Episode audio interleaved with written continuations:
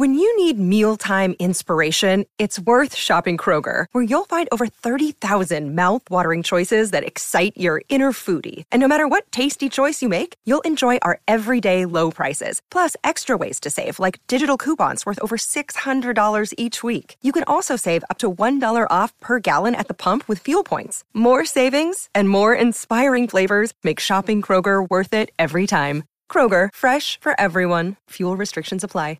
I mean, holy Christ. Doesn't that sound like Schoolhouse Rock? It's like the Bill got had a few beers. Talking about the deficit. Should you be drinking in front of me? But wait, he's doing that intentionally.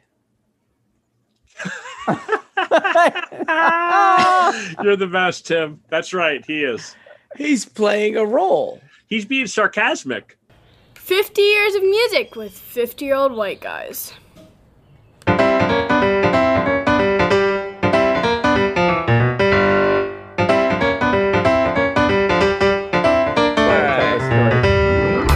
Fellas, we are here in 2007. Ben Barton, how you doing in Knoxville? Wait, aren't we in 2008? 2008.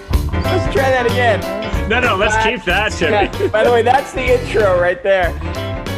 It'll just be on, it'll be on the 50 years of loop. First of all, I mean, two weeks ago you uploaded the last week's thing, and now we're just getting that's it. That's what the, it's 50 years of music. Repeat 50, 50, 50 years of music. Jeff, Jeff was like 50 years of technology with 50 year old white guys.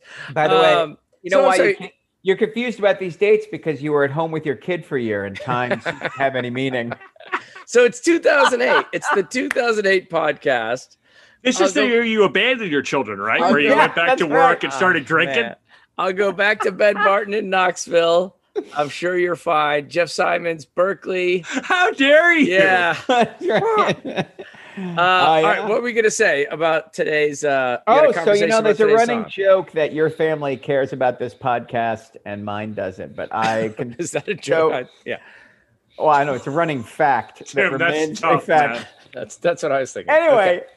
I was in the living room and uh, I was trying actually to remember whether it was 2007, 2008. So I went to the Music City Drive-In podcast homepage where you can find Woo! the podcast. Hit play, and I'm just listening to remember what last week's conversation was. I listened for about 10 seconds. uh-huh. Suze came in for the other room and uh, said, oh, "What the hell is that?" I said, "That's our podcast." She's like, "Ugh." So she has No! walked through a room where the podcast was playing, and that was intolerable. So the sound, the vague noise of it in the background, drove her from the living room.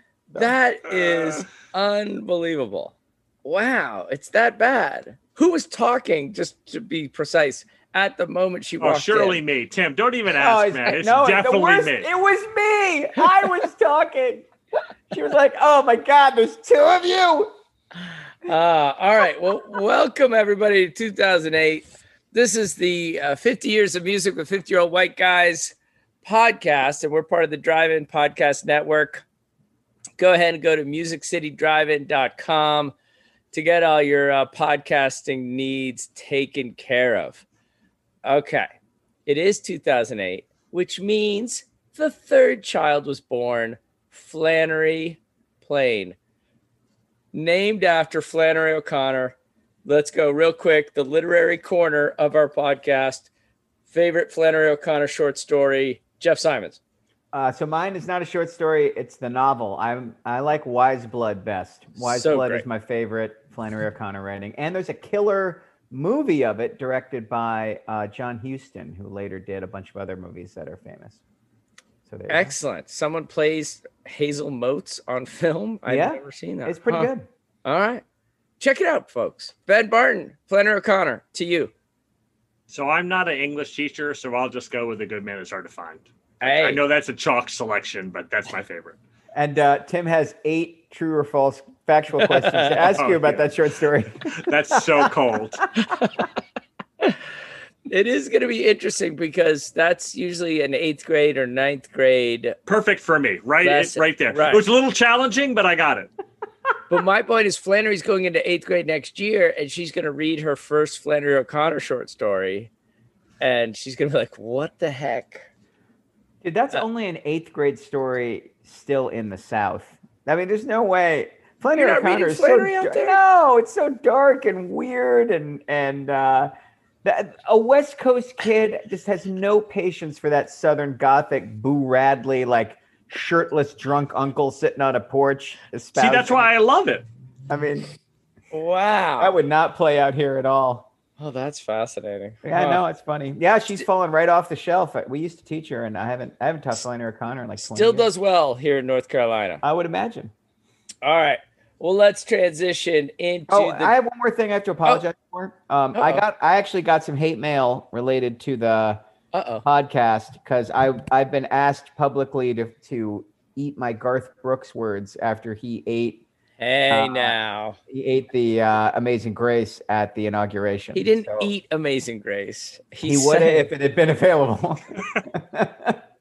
He did have to look up from the all-you-can-eat buffet at the Golden Corral to start like, singing. oh wait, I'm on. Gum, dum, dum, dum, dum. It's like when Homer eats all the hot dogs before he becomes I'm sorry. This is your apology. Look, all I want to say is I stand by my story, but I did sing along. When he was like, Come on, America, sing along with Oh, me. All right. I guys. sang. I sang. I made my children sing. Ben, So- did you sing? I did sing along, and I was moved. I was definitely I moved by it. And then he then he hugged everybody maskless. Yeah. Like, there goes the whole administration. but no, I apologize to Garth Brooks for feeling like all he deserved is ridicule. That was good. Yeah. All right, I'm done. He showed up. He sang. He reached out to America. I did. Good stuff. All right, let's get to the Grammy winner of 2008. I wonder what this is fascinating because we've been talking about Grammy winners and oh, is this the last rock song that wins a Grammy? Um, No, no, we were talking about that with number one songs. The Grammys are on a 35 year lag, man. true, I mean, like the Grammy winner next year is going to be like a, a Deep Purple song. Like, That's- I mean, they're That's really. really, really interesting. All right, let's see what you think of this particular song by this particular band. Go ahead, Jeff. It's the Grammy winner. Viva la Vida by Coldplay.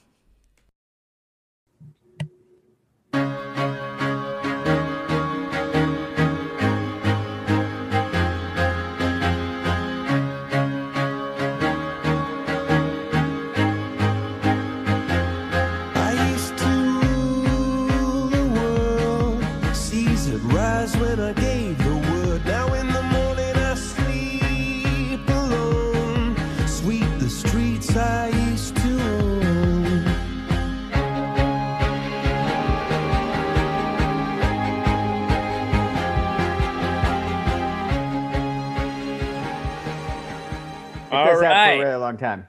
Coldplay. Uh, Living La Vida Loca. What's it called?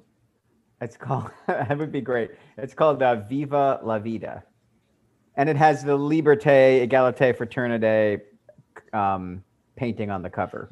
So uh, Jeff Simons, I once called you when I was living in Atlanta, and I said I I don't get Coldplay. Maybe I had moved here. I don't know where I was, but you said I think it was last month. no, I'm kidding. you said Tim, this is this is the next generation's U2. and they were for a while, and then they uh, they kind of lost the momentum. But But, what do uh, they have in common with you too? Oh, it's huge repeating bass line and it starts quiet and then it gets really loud and then it gets quiet again. Like they Coldplay ripped off all of U2's moves. Like it's a a repetitive, like really thumpy drum part with a big loud single note bass line. And instead of the cool edge guitar playing, they've got repeated keyboard figures like that are arpeggio arpeggios over and over and over again so you can lock in real quick. And then Chris Martin's got a good voice and he soars does. up above the top of it and then they bring it down the other side. Okay. I got bored of them. I really liked their second record more than I'm probably I'm probably supposed to be more of a snob about them, but I liked Rush of Blood to the Head or whatever that Oh, me too. called. I actually like them. I like, I like this song. that. Yeah, I like this song too. I, I and I like the X the record after this. X and Y had like a, at least four or five songs I liked. I have not liked them lately. I don't like post breakup too sad, Chris Martin. And I think he like he overcompensated for the sad by making much happier music. And I liked it when he was kind of right in the right in the groove there of like a little bit um, wistful. But uh, yeah, they're huge. So I'll still. give I the imagine Triumph the insult- right? I'll Yeah. give the Triumph the insult comic dog take on it. Uh huh. Hey, Coldplay, maybe you should be cold sore. Back when you were UT, U2, I liked you so much more. Somehow your song Yellow reminds me of P. I think because when it's over, it's a big relief to me. Well, that's yeah. You should have just started. That's the whole thing in eight seconds. Perfect. Uh, Uh, I, I really like them. Dude, there's a, a song from last year called Guns by Oh, them. that song's great. it's a Yes. minute and a half song, and it's fantastic. it's a minute and a half. That's it. Yeah, it's Yeah, great. He's right great. too. The best thing they've done in like a decade. It's so could good. they have, could they have stretched it out a little bit? No, it's perfect. It's a Okay. really, really, really angry solo folk song about how there there are too many guns, basically. Yeah. Okay, good stuff. Uh, all right, let's get into so, some of the events of 2008. Check out your uh, your memories, see what you remember. In November, of course, Barack Obama is elected president. Do you all remember the the primary season? Oh, I remember it Yeah. super vividly. And- I got and a really good story about it. Yeah, like he he wasn't supposed to be the guy.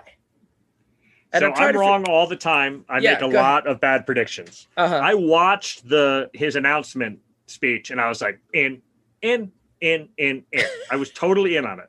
okay. And I just rode hard for him from there to the end. We had these friends who have since moved to Colorado, a woman who's on the coll- a colleague of mine in the faculty and her husband, and they're like super extra mega liberal. And I got in a full on meltdown fight with her husband because he was rooting for Kucinich because the eyes have it.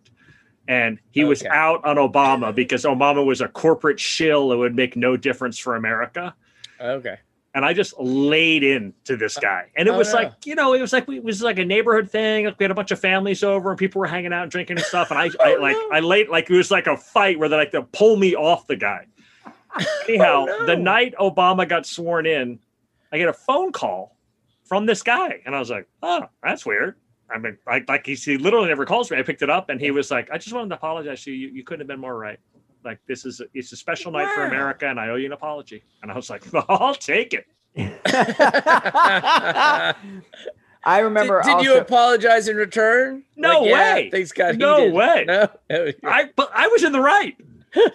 I was all in on Obama. I had friends like that as well. I had friends who were uh, who thought he was a centrist, and uh, and he, which he kind of was. But I was like, I, I sure. do not care. Like this is the most charismatic politician of my entire lifetime, in all the right ways.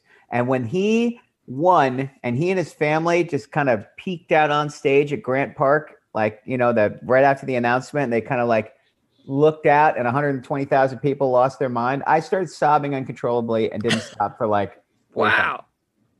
I'll never forget that. It's one of the most optimistic moments of my adult life. And then And it's just stayed there. It has just stayed there. Just a high level of joy and uh, fulfillment. All right. Well, let me uh let me move on. Good stuff.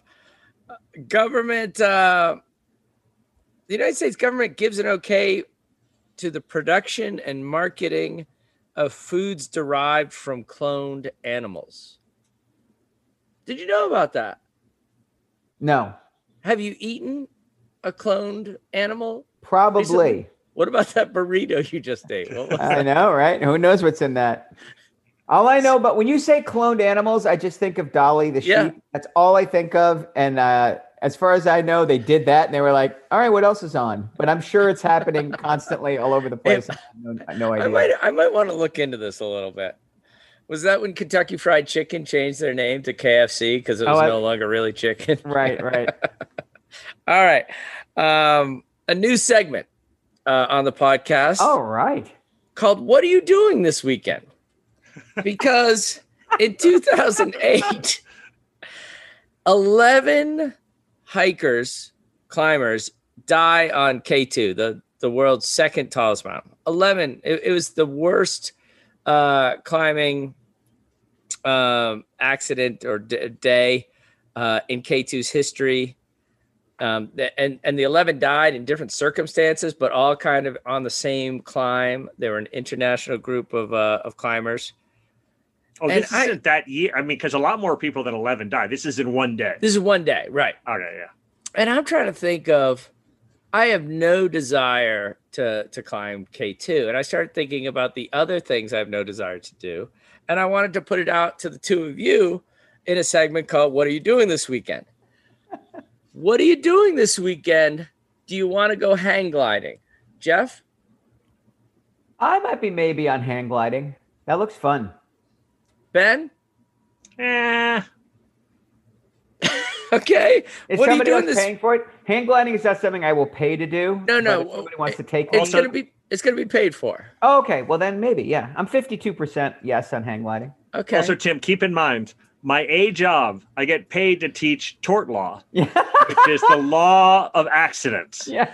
And so Yeah. I've actually written a case about hang gliding gone wrong. So Oh, when I look at a hang glider, I'm like, well, that's not going to work out for anyone.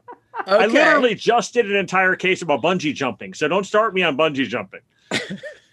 Hey, what are you doing this weekend? Do you want to go bungee jumping? Ben? Listen, in the case that I had, a guy gets on the bungee jumping and they don't adjust the rubber band right, and he oh. lands on a guy in a jet ski. So no, I am not bungee jumping.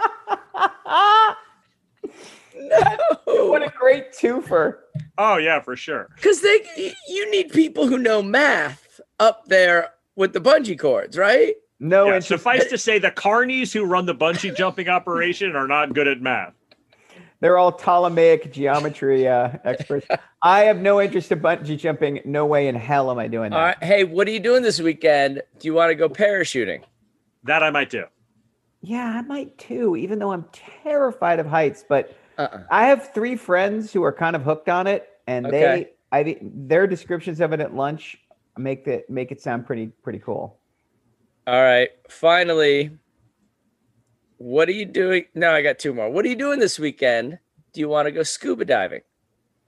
I have been scuba diving. It's I think it's terrific. I love it. You're still in. Yeah, I, I, haven't done scuba great. diving, but I've done the snorkel. It's really fun. Okay. Snorkel safer. Good. Um, I wait, wait, wait. Scuba diving super unsafe. I mean, the scuba diving I did not was- super. The whole I like when I was a little kid, I saw a special uh, about the bends, and so Oh, you I don't was up too fast. I didn't go that far. I mean, you got to go down into. The, I mean, I'm talking like I went maybe 25 feet down. That- All right. Finally, what are you doing this weekend? Do you want to uh, free solo El Capitan? no thanks. No. You're out. I Can we hold on? Can we start drinking first? Because that that would be a good precursor. I That'll be have gone rock climbing, and rock climbing can be really really fun. But I I have a rope attached to me. So the free solo, the free. I don't want to do solo free. Well, I can think of one thing, but not too many others. What? That was a lot right there, Jeff. That was not called for at all. It was fine. You're the one who told the Kevin Garnett story last week. Which I know- That was I two weeks way- ago, first of all. And second of all, you're free soloing right now. That's not called for. and I had to I had to bleep out his stupid cornflake story. All right. Ladies and gentlemen, let's go to the number one hit of 2008. It's the number one hit. Low by Flo Rida, featuring T Pain. Oh, Flo Rida, right? Let me talk to him. Because I get low. Let it rain. Let me talk to him. Come on.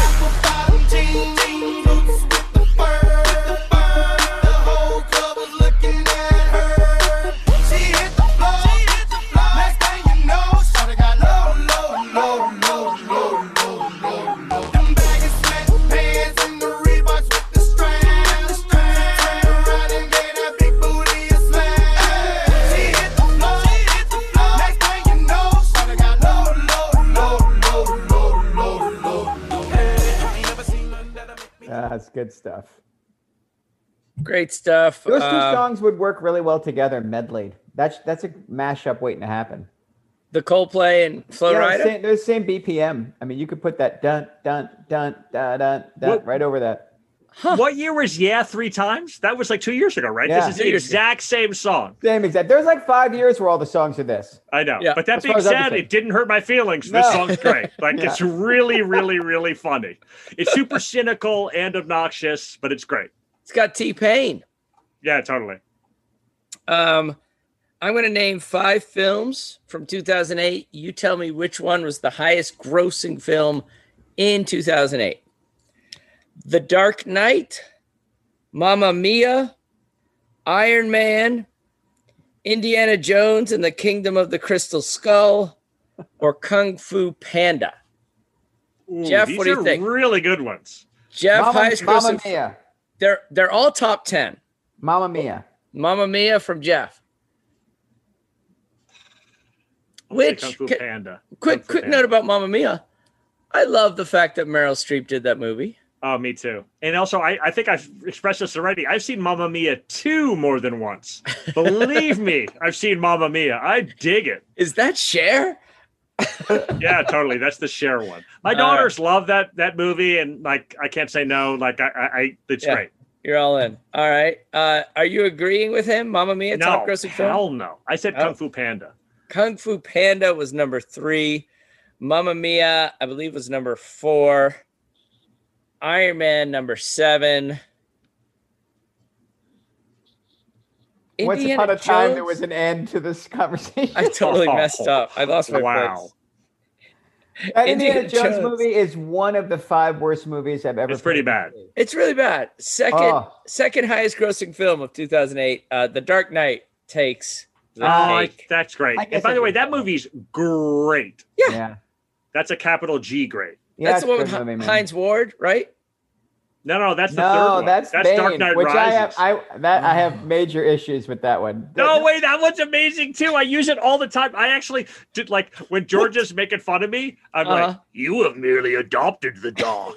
I was born into it. That's great. This is my imitation of Bane in that movie. Ready? I turned to Fred. What'd he say? Oh, did he say another thing? The only time I understood what he said was when he was at Heinz Field speaking into the megaphone. Yeah, yeah. My name is Bane and I'm the bad guy. I'm like, this is great. and he stopped talking and I was like, no, no, no, go back to the megaphone. I have no idea what the hell is going on. Uh, First of all, Jeff, you do not understand the artistry of Bane at all. Yeah. Second of all, the fact that you're so attached to understanding Yeah. what he's saying shows you don't get it at all. Two things about that movie I hated. One was Bane's voice all the way through, and the second is every time they got on that fancy motorcycle, it was clear it was going about 11 miles an hour, and there were like four people holding it up on one side, and they just sped up the action. That was the most ridiculous. Like it was like, let's turn. I mean, that was just like, give me a break. But yeah, all Dark. Knight is the Joker movie. And yeah, and it's a- really good. it's a little bit of a disturbing performance, especially given what happened to the Given guy what later. but it's, happens, it's right. a great movie. Yeah. Yeah, his performance is unbelievable. But Indiana Jones and the Kingdom of the Crystal Skull is Terrible. A is AI bad. I mean, AI bad. Yeah, yeah. really bad.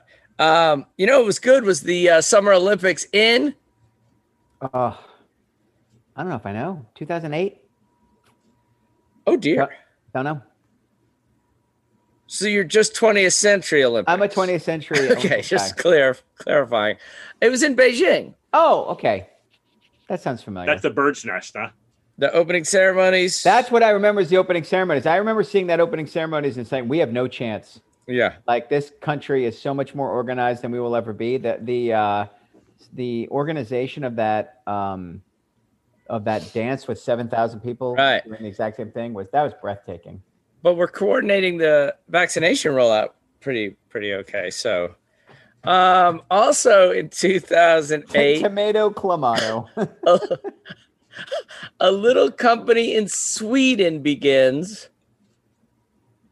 Can you name the company that begins in 2008 in Sweden? Not IKEA. No.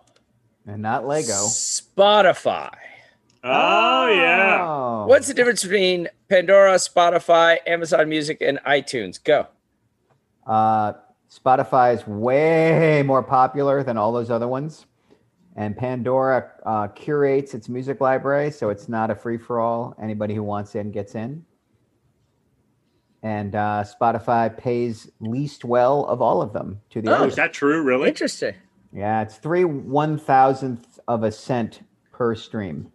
When you when you put your album up on Spotify, do you get to um, check out the listeners and you get Yeah. the breakdown and all that? Yeah. Well, that's pretty good. Oh, yeah, it's great. But what's the pay? Three one thousandth of a cent per stream. Okay, that's that doesn't seem like a lot. Yeah, here I'll tell you. So, Three one thousand. as of today, dear Uh-huh. listeners, your boy has uh, has brought in seventeen dollars and forty one cents. Okay. But if I I just ate it in that burrito. no, this is, this is from the so cheap place. let me let me ask you a question. If I create a playlist yes. with like your song "Kissing Me" a thousand times and push play and go to bed, Yeah. Am I earning am I earning you money? You're you're the greatest thing that ever happened to me. yes. If everybody listening to my voice would put my record on repeat and go to bed, I would that would that would raise my national profile like you couldn't even imagine. No, when Uh, Jeff will know this, there are actually Romanian. They had to break it, like Yeah. Spotify figured out. But there's like a Romanian Spotify farm that Oh. created a two-minute electronic thing that was just noise, and Yep. then just created bots to listen to it. And basically, if it's a short enough time over 24 hours, you can actually make money doing it, Yep. which is like that explains a lot about our current existence. that's that's where we're at. But I'm under incredible pressure to raise my Spotify numbers. Like every blog or reviewer I talk to is like, yeah, call us back when you get over this number. Okay. So, so dear listeners, Ru- help me, yeah, help me, game that system, baby. Get it. Follow, Get it. Follow, play, repeat. Well, it's interesting uh, that we're talking about trying to get certain songs a lot of play because I am going to go to a 2008 pop quiz with all of you Uh oh. with certain songs that have gotten a lot of play since 2008. And the game is you have to name the title of the song, not the artist, name the title of the song before your competitor who lives across the country from you. Four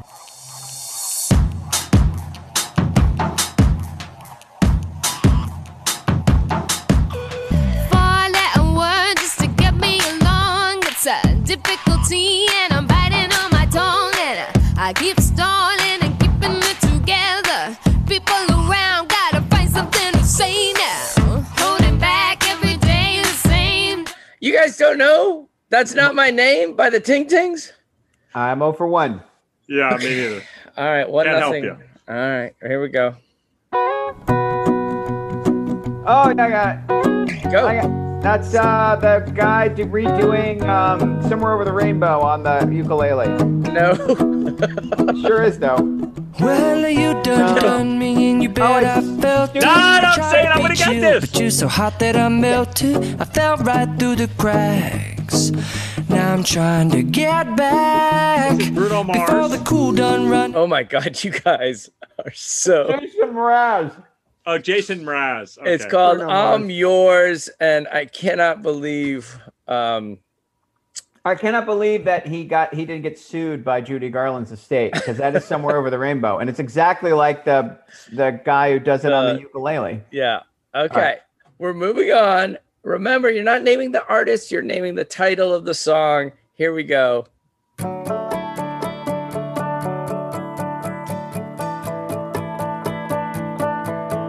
this is Taylor Swift. Ah, this is Taylor. A love story.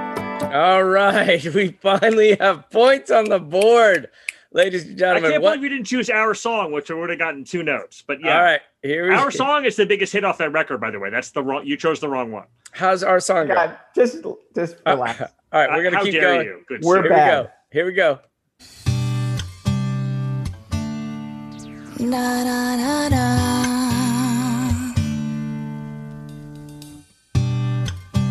The smell of your skin lingers on me now. Cranberries. This is a Coppertone ad. Your Probably on your flight back to your hometown. All right, next one. Seriously, we're All never right. gonna do that. That was Fergie with Big Girls Oh. Don't Cry. That's a terrible Fergie selection. Where were You you? guys at are having Bridge? trouble. Like you stink. That's This that's is- not. That's like the 18th best Fergie song. It's called a pop quiz. We're going with pop hit songs. Here we I, go. am telling you that Fergie has multiple awesome songs, which of which that is not one. We have three left.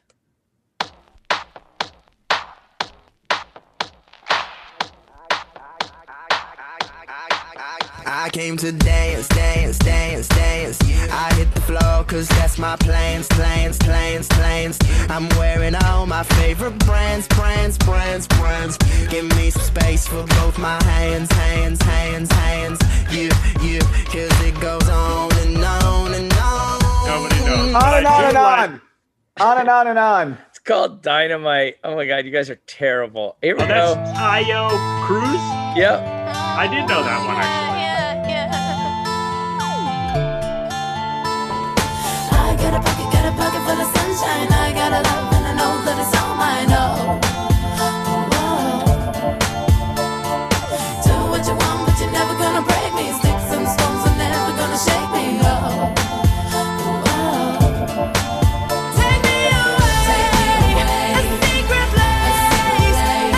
Okay, it's it's called Pocket Full of Sunshine. All right, it's one nothing going into the final song. I get a half point for Taio Cruz. I came up with the, the guy Why who did you Dynamite. that? Pop hits 2008. Stop. Hey, Soul Sister Train. All right, one and a half to one. I won that one. That was good. Hey Soul Sister by Train, huge hit from 2008. Uh, Jeff Simons, I'm proud of you coming through with that last one. The buzzer beater. that was rough. That was rough. Holy cow. That was not good. Can we go We- back to 1976 Olympic trivia? that one hurt. We're just not At listening least, to at least it's not a music podcast. we're not listening to the radio a lot in 2008. Do you know what the number one hit song in America is right now in 2021? No clue whatsoever. Yeah, me neither. Oh well, I'm sure it's pretty good. We'll cover it in 2030. All right, let's get to our three songs.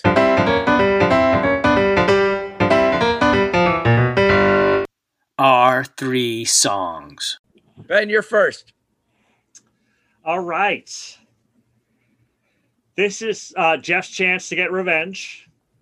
It's Uh-oh. my understanding he does Uh-oh. not like this band and that he does not like this song. Oh dear. Uh, late 1990s, Tunde Adebimpe, who's a Nigerian immigrant, moves from Pittsburgh to New York. He goes to NYU Film School. He stars in a movie in 2001 from one of his classmates. He's really into animation. He's actually one of the animators on MTV's Celebrity Deathmatch. And he's like another one of these classic John Lennon guys uh, where he's like in art school and doing all these different things at the same time. Moves into Williamsburg when he graduates college. And at this time, Williamsburg, Brooklyn is like this like sparkling example of artistic tumult. Like there's a bunch of rich people moving in there. I grew up in Brooklyn. I basically left in 1987 when I went to college. People will ask me what my memories of Williamsburg were. And I was uh, Williamsburg is the neighborhood that's on the river in between the Williamsburg Bridge and the Manhattan Bridge. And they'd be like, "Do you have any memories of that?" I was like, oh, I have a really vivid memory. In 1986, I took the wrong turn off the Williamsburg Bridge, and I was lost. And I it was like a barren wasteland Yeah. of weird, empty warehouses. That's my memory of Williamsburg. They're like there Yeah. weren't a lot of hip clubs. I was like, oh no, there were No. no, hip clubs in Williamsburg. we didn't even have cable. So Right, totally. So I mean, so so now at this point in the late '90s, it's getting to be a pretty cool place. Tunde's living there, and he's got a roommate, Dave Sitek, and they're both like these weird artsy dudes, and they put together their own four track, and they record a record, not OK Computer, OK Calculator. and it's a 15 track. And I mean, basically, if you really, really, really like TV on the radio, there's half of the tracks you'll like. Even if you're like, I'm, I'm a TV on the radio fan, I can't say they're my favorite band of the 2000s. I freaking love this band. Half of it's just unlistenable crap. There's like long parts where robots are speaking. There's a whole song dedicated to robot sex on this record. They cut 150 CDs and then they plant them around town at clubs in the hope that they'll get signed, and it works. So they get signed to a four song EP called Young Liars. Hilarious story. Dave Sitek, he's the producer the whole way. And it's this beautiful, like New York artistic story. And it's a great, like, multiracial story. Like, Dave Sitek's a white guy, and Tunde's an African American, or, or really an African guy. Um, everybody else they add to the band is African American, and they have this beautiful blend where, like, having I've seen them live a couple of times, and every time you see them live, you're like, oh, this this American experiment, like, it might actually work. Like, look, look, here it is, right in front of us. So when they put out Young Liars, they asked Sitek what he was thinking with the EP, and he was like, "Oh, well, I had gotten hired to do the Yeah Yeah Yeahs record as a producer, and I didn't know how to use Pro Tools, so I was like, I should make my own record. So I learned how to use Pro Tools. I was like, "Oh, Dave, helpful safety tip: before you produce another person's record, maybe learn how to do it." Um, that record comes out. That's a medium hit. Then they do Desperate Youth. That's an even bigger hit. Then they do Return to Cookie Mountain. That's like the you know, uh, Pitchfork's record of the year. And then 2008 is Dear Science. And that's a massive, or, or let me restate that. It sells 200,000 records. It's not a massive hit. It's a gigantic uh, um, critical hit. Like the critics love it. It's the pop and jazz one record of the year. It's record of the year Rolling Stone. Everybody loves this record, including your guy Ben Barton. Um, I think they're fantastic. I'm going to tell one more story about the band, then I'm going to tell two personal stories, and then I'm going to play. Then Jeff's going to play the song. All right. First, I saw them at the Bijou Theater in Knoxville, Tennessee, at the beginning of this tour in 2008. Tim, you will definitely get this. Jeff won't because he lives in San Francisco. I the the bulk of the music that I see is either at Bonnaroo or live in Knoxville, Tennessee. Right. And it really stands out when a band comes to Knoxville, Tennessee on a Monday night and blows the doors off. Yeah. When you when I see that, I'm like, oh, this is a good touring act. You know what I mean? No Yeah. one comes to Knoxville and is like, I can't wait to wow those folks. You know I mean? and I've seen some rather desultory performances, and I won't name names, but when you go to a show at the Bijou and the band loses their minds, you're I'm I was like, oh, You're I, I couldn't believe how good they were. The band tours with a saxophonist, and when you hear this the music, they've always got like a whole bunch of horns and stuff. They got a bunch of repeating loops. They've got drums. They've got these beautiful harmonies. The Bijou Theater is uh, original theater from before amplification. So it's like uh, I was on the board there, so I, I should give that, that disclaimer. But it's one of the most beautiful sounding theaters in the U.S. and around the world. Like it's amazing. You can stand on the stage and snap and hear it all the way in the back. Anyhow, you can get from the stage to the side balconies and the saxophonist uh, in the encore comes out on the side balcony to my buddy Scott Schimmel, knocks him over, and is standing on the balcony playing his saxophone. Wow. So amazing. they were so freaking good. I couldn't believe it. Uh, saw them again at Bonnaroo, loved it. So here's the personal note about this particular song. So this song is halfway home. In 2006, I think, I ran the Knoxville Marathon. In 2007, I'm training for the New York Marathon. And what at the time appeared to be a tragedy, I hurt my knee. Mhm. And then I had to stop training, and then I had surgery, and then I couldn't run, I couldn't play basketball. Like it really knocked me out for nine months. And Okay. I, I was really sad about it. Um, and as a, as a, as a podcast for 50 year old men, you'll get this. Like that, that sucks. Like I, I was Yeah. training really hard, and I was super sad to get hurt.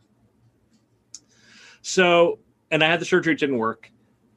I picked up a change in my uh, athletic endeavors. I picked up yoga and I picked up swimming.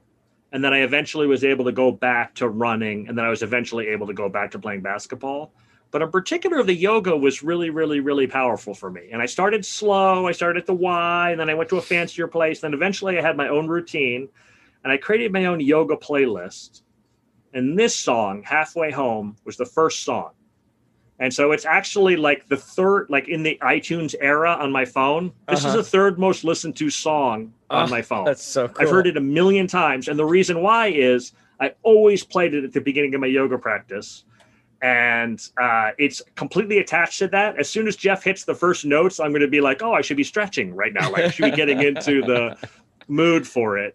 Um, it's a five and a half minute song. It builds and builds and builds. Jeff can just play the first minute of it. You won't even get the full thing. There's a chorus and a bridge and a chorus and a whole other thing, but you'll get the flavor for it. Here's what I love it's a guitar based band. I love the crazy harmonies. And I love how like weirdly atonal and jagged they are. They completely describe what's going to happen to what's left of rock music in this decade and the next decade. Jeff, take me halfway home. Halfway Home by TV on the Radio.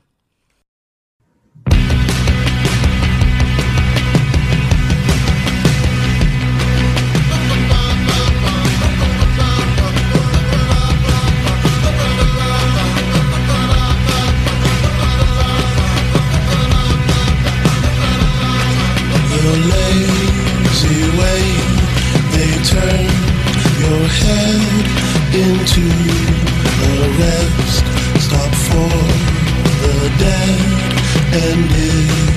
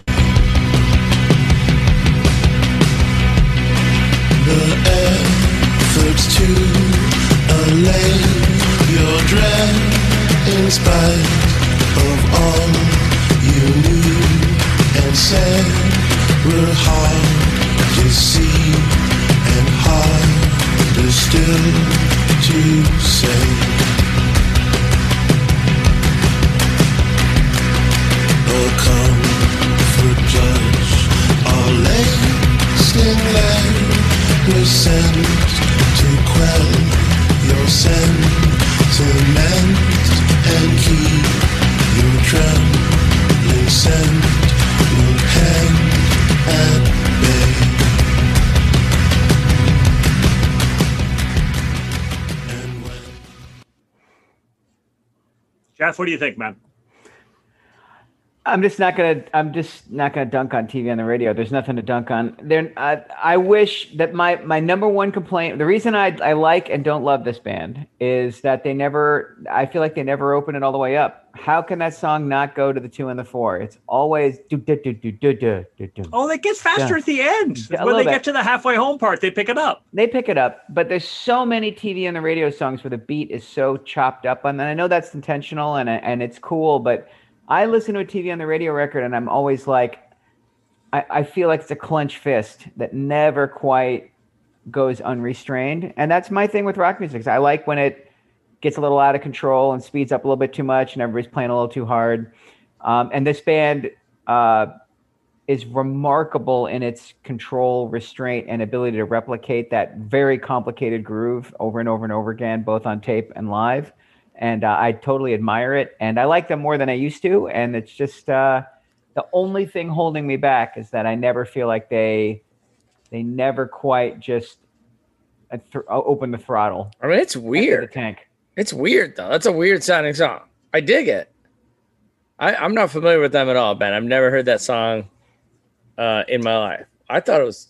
I thought it was really cool. On the plus side, to, to, and I know Ben, this is going to be a big part of Ben's argument. Um, one of the bands that most admires TV on the radio and plays one of their songs every three or four nights is Phish.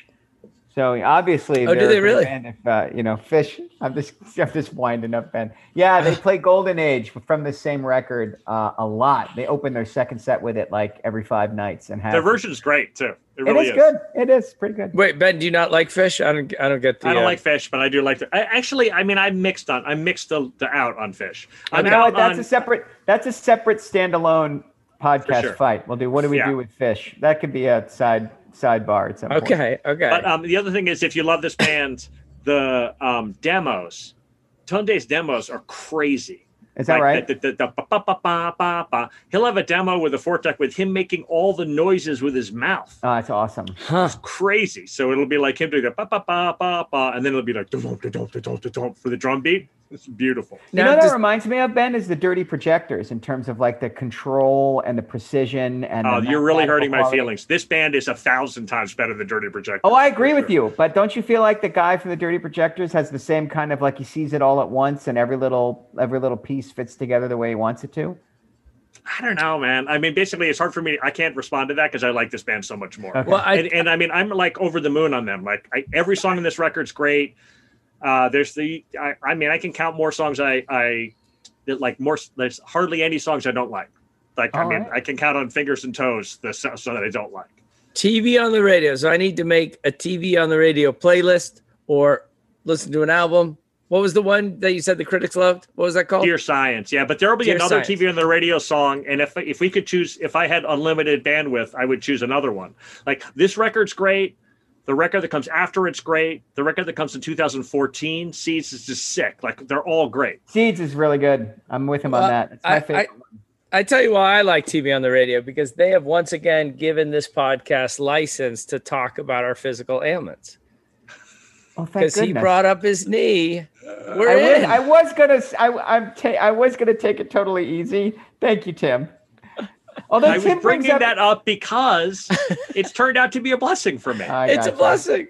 Yeah. It is funny. It's a very different kind of of uh, humble brag ailment. Like I injured myself while training for the marathon. Like it's that second piece that was really the piece that mattered. Hey, listen, I we're all, strained a muscle going to the bathroom is is more what Tim was leading us towards. we're uh, we're all 50 year old white guys. Uh, raise your hand if you've done yoga. I've done. Are you kidding? Uh, raise your hand if you've done uh, meditation. By the way, the raising hands really works well on the uh, on the radio. I'm just saying. It, By the way, I did yoga this week. Like Yeah. George and I do yoga like twice a week. It's amazing. but i- i- imagine telling yourself that when you were 15. Hey, one day you're gonna do yoga. There's no way. So first of all, listen, when I was 15, the 15 year old Ben Martin would be like, like, like, are you having sex with the people? Like, is that what you're talking about? And I would be like, no, no, no. think that too. Will No, girls, it's just it's just exercise. will and he'd be Lee like, Curtis exercise? Like, what do you mean? outfit? Yeah, totally. He's like, by yoga, do you mean like tantra? Because I hear good things about that. I'd be like, no, sorry to report. Oh my god! all right, moving right along. Jeff Simons, what do Uh, you got? uh, this was a hard year for me because uh, it should be I should do a hold steady song, but we so completely and utterly covered the hold steady. Uh, I'm not going to repeat. And then uh, every other song that was in play is something that we have already talked about, or is a band I'm going to do later. So I've got a total left field song that I didn't love at the time, um, but have fallen in love with since then. So um, every once in a while, not very often, you go to a show and the opening act is really, really good, right? Most opening acts, uh, first of all, it's tough to be the opening act. They only let you use 50% of the PA power. You probably aren't playing your regular gear. You're playing in front of the other band's stuff. You only get 35 minutes. They didn't feed you. But take it from personal experience. Like, it's not a situation that's set up to bring out your best, right? Every once in a while, you go to a show. I'm like, hey, that opening band was pretty good. Every once in a while, you go to a show, you see an opening band, you're like, well, I got to go home and buy all that band's music. I- mean, one out of 50 shows, the opening band is like, like, you like attention grabbing. Um, so this is an example of that I went to see Wilco at the Greek Theater in Berkeley on back-to-back nights and they uh, it was you know they were terrific it's a beautiful outdoor amphitheater and like a grecian stone built into a hillside you can see the both bridges from the upper decks it's amazing um, but the opening band was a band named Okkervil River, um, which I had been vaguely aware of as another one of these kind of indie rock collectives. Like, you know, I was lumping them in in my head with the Decemberists and later Fleet Foxes and Arcade Fire. Like, I knew there was a central guy. His name's Will Sheff at the at the controls, and then there was a rotating cast of people. And and I had checked out their first record, and I didn't like it. I thought it was like it wasn't recorded very well. Uh, but they put out back-to-back records in 2008. One, the first one's called "The Stand-Ins," uh, and the second one, which is what this rec- song is from, well, this one's called "The Stand-Ins." And there was one before that called "The Stage Names," and it's it's two records about how hard it is to hold a band together. And I'm a sucker for music about music. I'm a sucker for rock music about the art of making rock music. Like that's Wilco's being there. There are a lot, you know, there are a lot of great. It's a long history of rock musicians fascinated with their own creation of their music. So that this has that for it or against it, depending on how you feel. But I had I had I had kind of half listened to the stage names. But when Okkervil River opened for Wilco, they put it they they played for almost an hour and they were great. I mean, they had it was the best incantation of this group. Everyone could play, and they were they raised a racket. And as soon as the set was over, like I you know I typed in my phone like go home and illegally download all Okkervil River, which I did. and uh, the stage names is a good record. The stand-ins is a good record. I this is not me saying like you should go run out and buy Okkervil River. They do they are held a little bit back by a certain sameness of approach. Sheff, I appreciate his self mythology, but I also find it a little bit over the top at times. But for me, like if you if you like this song, they're worth checking out. And this is the quintessential Okkervil River tune for me. It's a song called "Lost Coastlines." All right. it sounds like it's a, uh song about uh, being a sailor and being on a ship. It's got all the shipwreck and waves and leaving people at port. It's a song about being a touring band, right? It's a song about how hard it is to keep seven people fed and clothed and happy and not killing each other while you tour the country and slowly, slowly, slowly try to establish yourself at you know at the at the level that they were at, right? Opening for Wilco is obviously a big gig, but the next night they're playing 250 seaters Right. Right. and they're a big band with lots of equipment and i've been in that big band with lots of equipment in a van and trailer and it is an exhausting it's a tiring job. It sounds like it'd be really fun and it is but it's also like you get up you drive 500 miles you get out you unload 2000 pounds of gear you play at high octane for 40 minutes you get yourself all worked up and adrenaline sweaty and then you pack it all down you pack it in a van and then you might drive another 300 miles before you sleep on a couch. Like it's it's hard to do. And so i when i hear lost coastlines Let's go. Put- Let's do it. puts Let's me take back in the band with the Rich Price Band in 2005. Um, but it's also just a great example of a. it's a great arrangement. It's shambolic. You know, it sounds like they could have come up with it all on the spot, like instruments kind of join one at a time, and they're all playing 'em- the hell out of them. But it's off. It's really well put together, um, and it's just a. it's a great rock song about rock music. Lost Coastlines by Okkervil River. Packed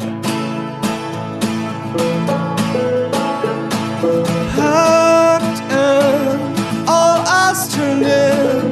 No one to see on the quay, no one waving for me. Just the shoreline receding. Ticket in my hand, I'm thinking, wish I didn't hand it in. Cause who said sailing is fine?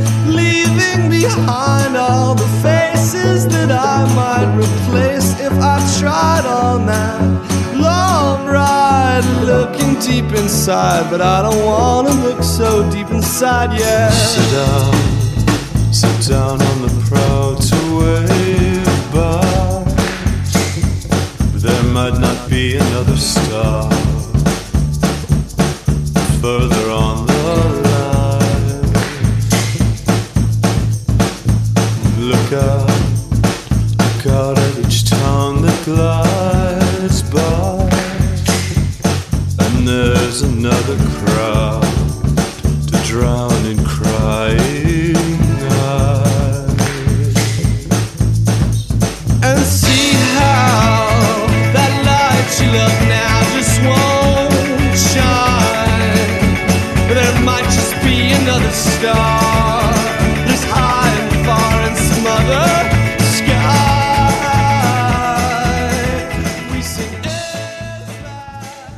That was great.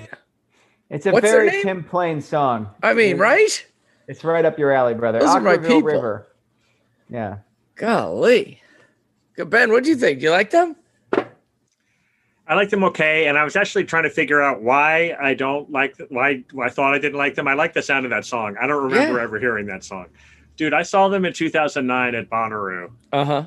Um, and they were Sunday at 4:30 in the other tent, and Jeff will know what that means. Tough, tough, And- tough gig. Dude, that the 2009 Bonnaroo. I'm just looking at the, the lineup here.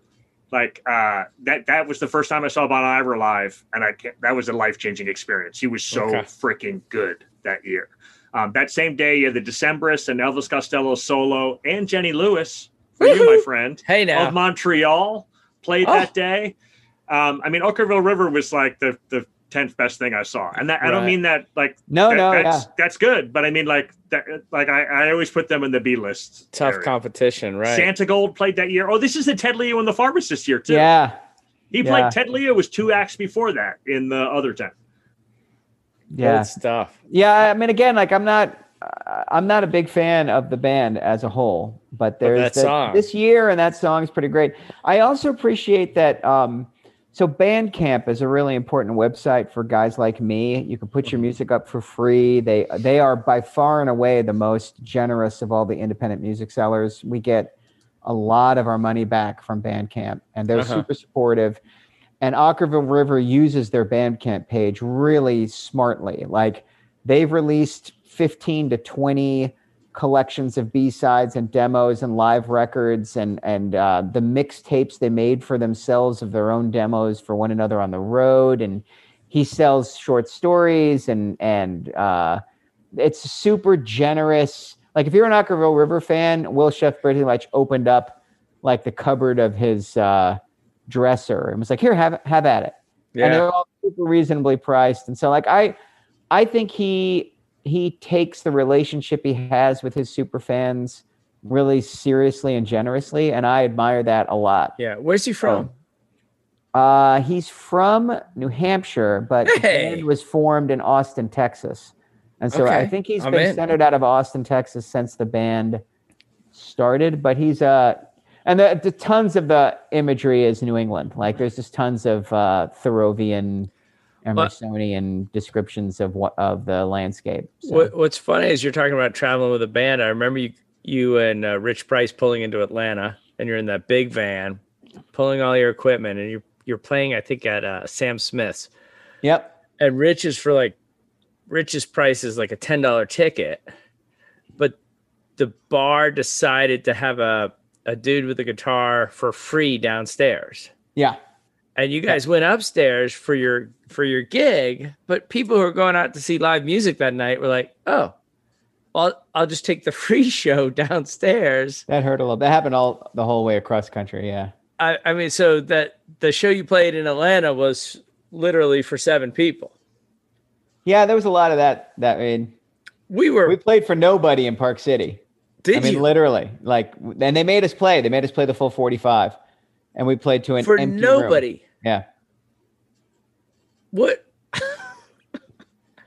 we did all. i mean is uh, rich is rich still looking out towards the pretend audience Oh, or does he we had actually the. Fu- if you don't mind, the funniest moment was you played Boise, Idaho, and you know it's it's summertime when we get to Uh-huh. Boise, so it's it's light until like midnight, right?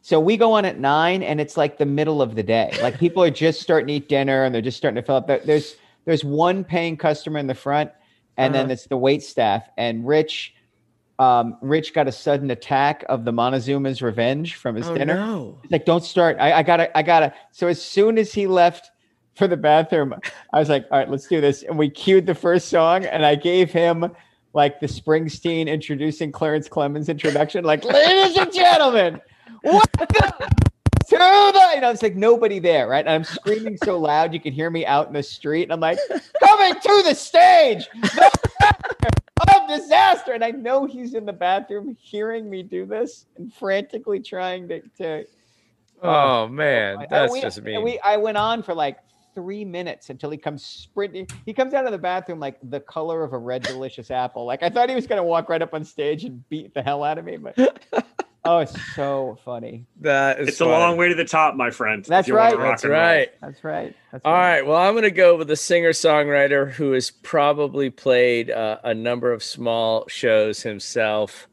uh, hailing from Texas. Do y'all know uh, Hayes Carll.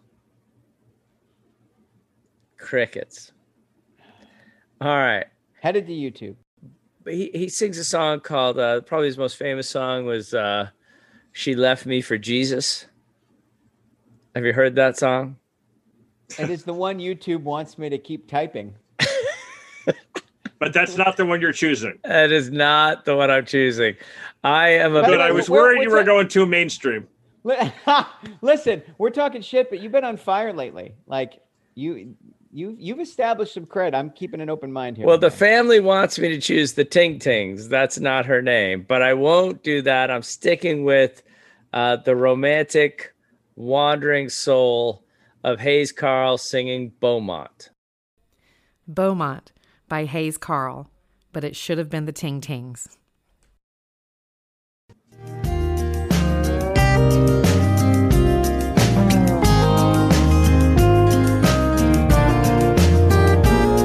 I saw you leaning on a memory with your back turned to the crowd in that little bar on Murphy where they play guitar too loud. There were people drinking whiskey, there were hearts about to leave. It was cold as hell for Houston, it was almost New Year's Eve. All the way from Beaumont with a white rose in my hand. I could not wait forever, babe. I hope you understand.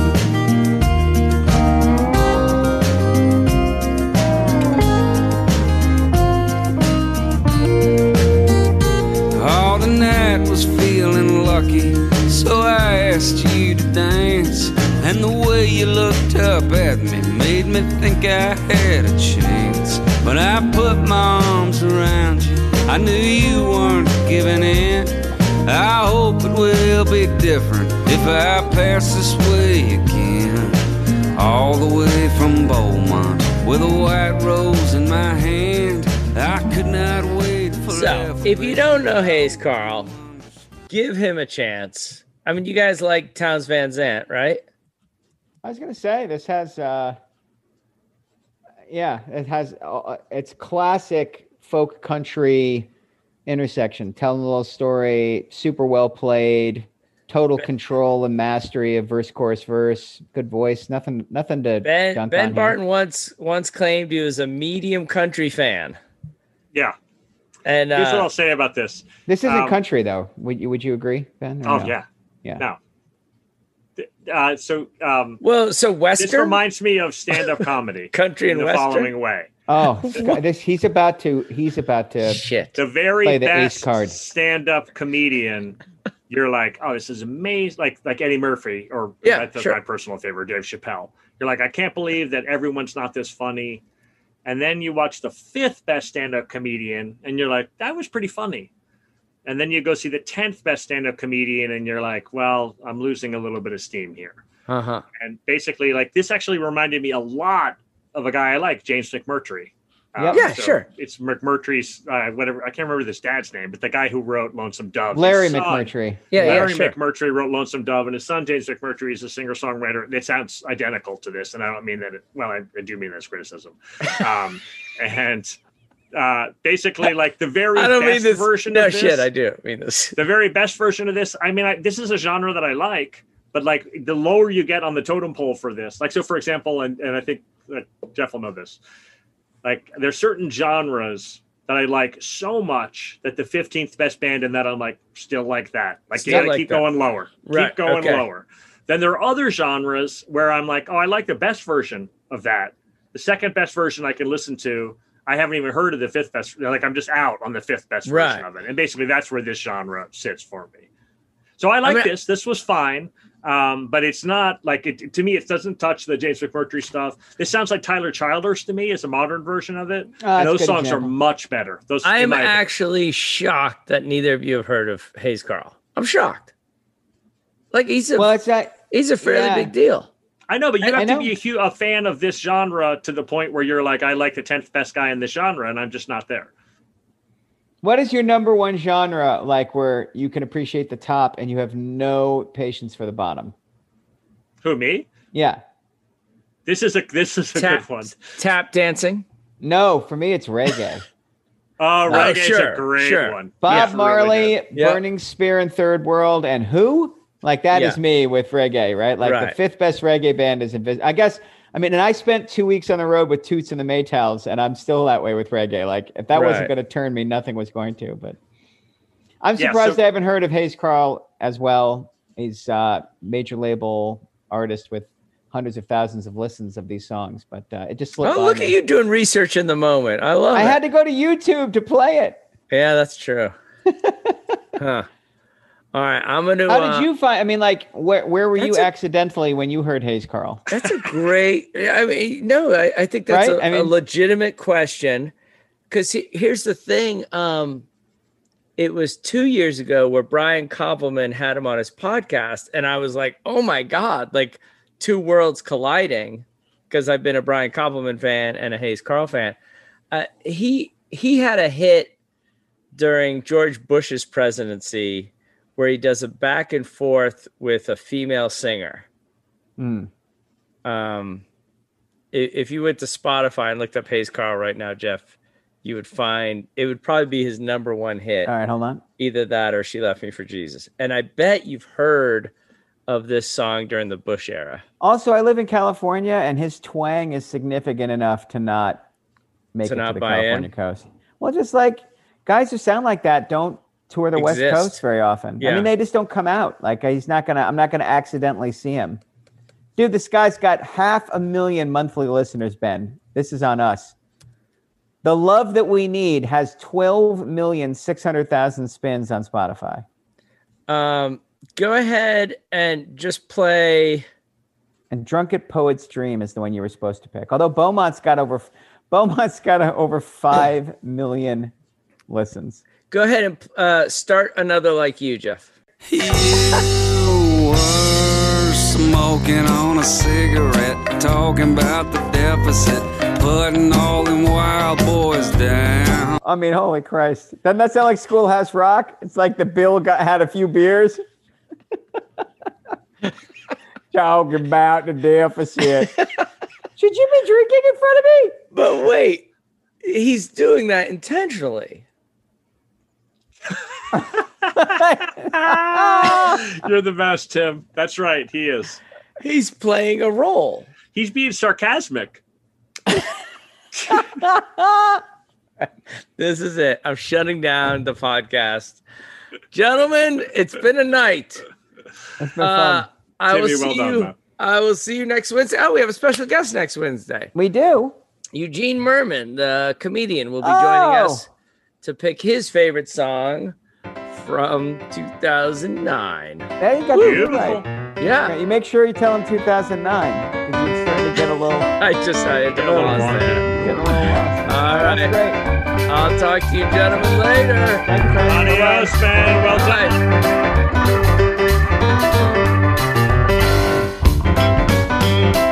Hey, if you're having as much fun as we are, leave us a review on iTunes. Give us a rating on Spotify, iHeartRadio, wherever you listen to podcasts. Give us a shout. And then check us out on Twitter or at our Facebook page, 50 Years of Music with 50 Year Old White Guys. Miles, are you ready to record our promo for season two of the Wanna Bet podcast? David, have you ever seen a grown man naked? Miles, we're not here to quote lines from Airplane. We're here to tell people that season two starts August 18th. But I like airplane. I know you do, but Wanna Bet is a sports betting podcast. Each week we bet $1,000 on the NFL teams and games that we love. Well, that sounds like fun. It is fun. And last year you picked over 60% of your games correctly. How'd you do? We're not talking about that. We are telling people that they can find us every Friday. So no more movie quotes. Roger, Roger. Electricast. Hi, I'm Mark. And I'm Peter. We're the founders of Electricast Media, bringing you great podcasts like Nightmare Road Stories, Tech Talk Revolution, and Bodacious Minds. Electricast networks include Ruby for female empowerment, the Best Business Network, and GPN for geopolitics. We built this company to create community and amplify diverse voices, and we really appreciate your support. So keep listening to Electricast podcasts and hear the culture.